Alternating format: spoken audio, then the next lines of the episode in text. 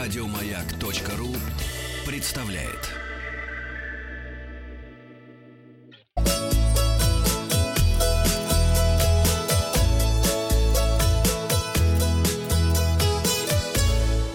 Роза ветров. С вами Павел Картаев, передача для любителей путешествовать. Подводим итоги опроса. Я спросил вас вчера, любите ли вы жить в отпуске как местные? Нет, я предпочитаю отель и все готовое, сказали 40% наших слушателей, а вот 60% ведут себя как миллениалы. Об этом вчера была новость.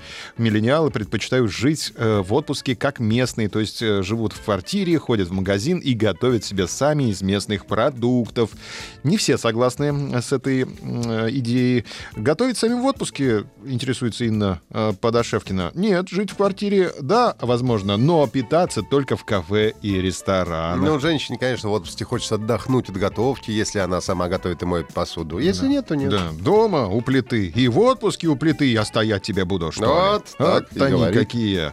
Сергей пишет, все по деньгам, короче. У кого сколько, тот и пляшет от этого. Ну, так оно есть, а что такое? Новости короткой строкой. Каток на ВДНХ откроется 22 ноября. Синхронно откроются катки. И в парке Горького тоже 22 ноября откроется каток, где лед возьмут, не знаю, уже минус 10, может, и То есть наморозят. завтра будем Отлично, завтра хорошо, да. каток. Россияне покупают вдвое больше авиабилетов во время Черной пятницы. Это тоже завтра. Мужчина случайно заплатил в 164 раза больше за трехминутную стоянку в аэропорту. Это было в Англии. Вот у них так все, их нравы, понимаешь. Отель придумал необычные условия для получения дешевого номера. Нужно дать согласие на онлайн-трансляцию происходящего внутри номера на YouTube. Тогда ты будешь жить бесплатно. И ночью. И ночью, конечно. И ночью. Ну а что, ты же в пижаме спишь, поэтому тебе можно. Я в шубе. А, ну вот. Пассажир прикинулся пилотом ради комфортных мест в самолете, надел форму люфтва, люфтфаф, люфтганзы и прошел самолет. Сел за штурвал и пошел пикировать. Да. Китайский турист пытался незаконно вывести из Иркутска бивень мамонта.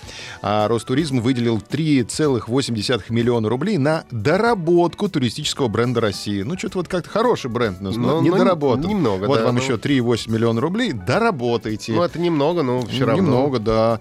Строительство участка трассы М-12 от Москвы до Владимира начнется во втором полугодии 2020 года. Поедем с ветерком за деньги, правда, в Казань в итоге.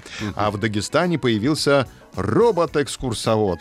Робот-экскурсовод в Дагестане отобрал рабочее место у какого-то жителя Вот Дагестана. я вчера рассказывал про то, что во Владимирской области э, отобрал работу в отеле у консьержей и администраторов. Теперь и до Дагестана роботы добрались. Ужас. Ой-ой-ой-ой, роботы в Махачкале. Новогодние экскурсионные туры в фаворитах Италия, Чехия и Франция. Россияне признались в нелюбви к еде в поездах. Всех бесит курица.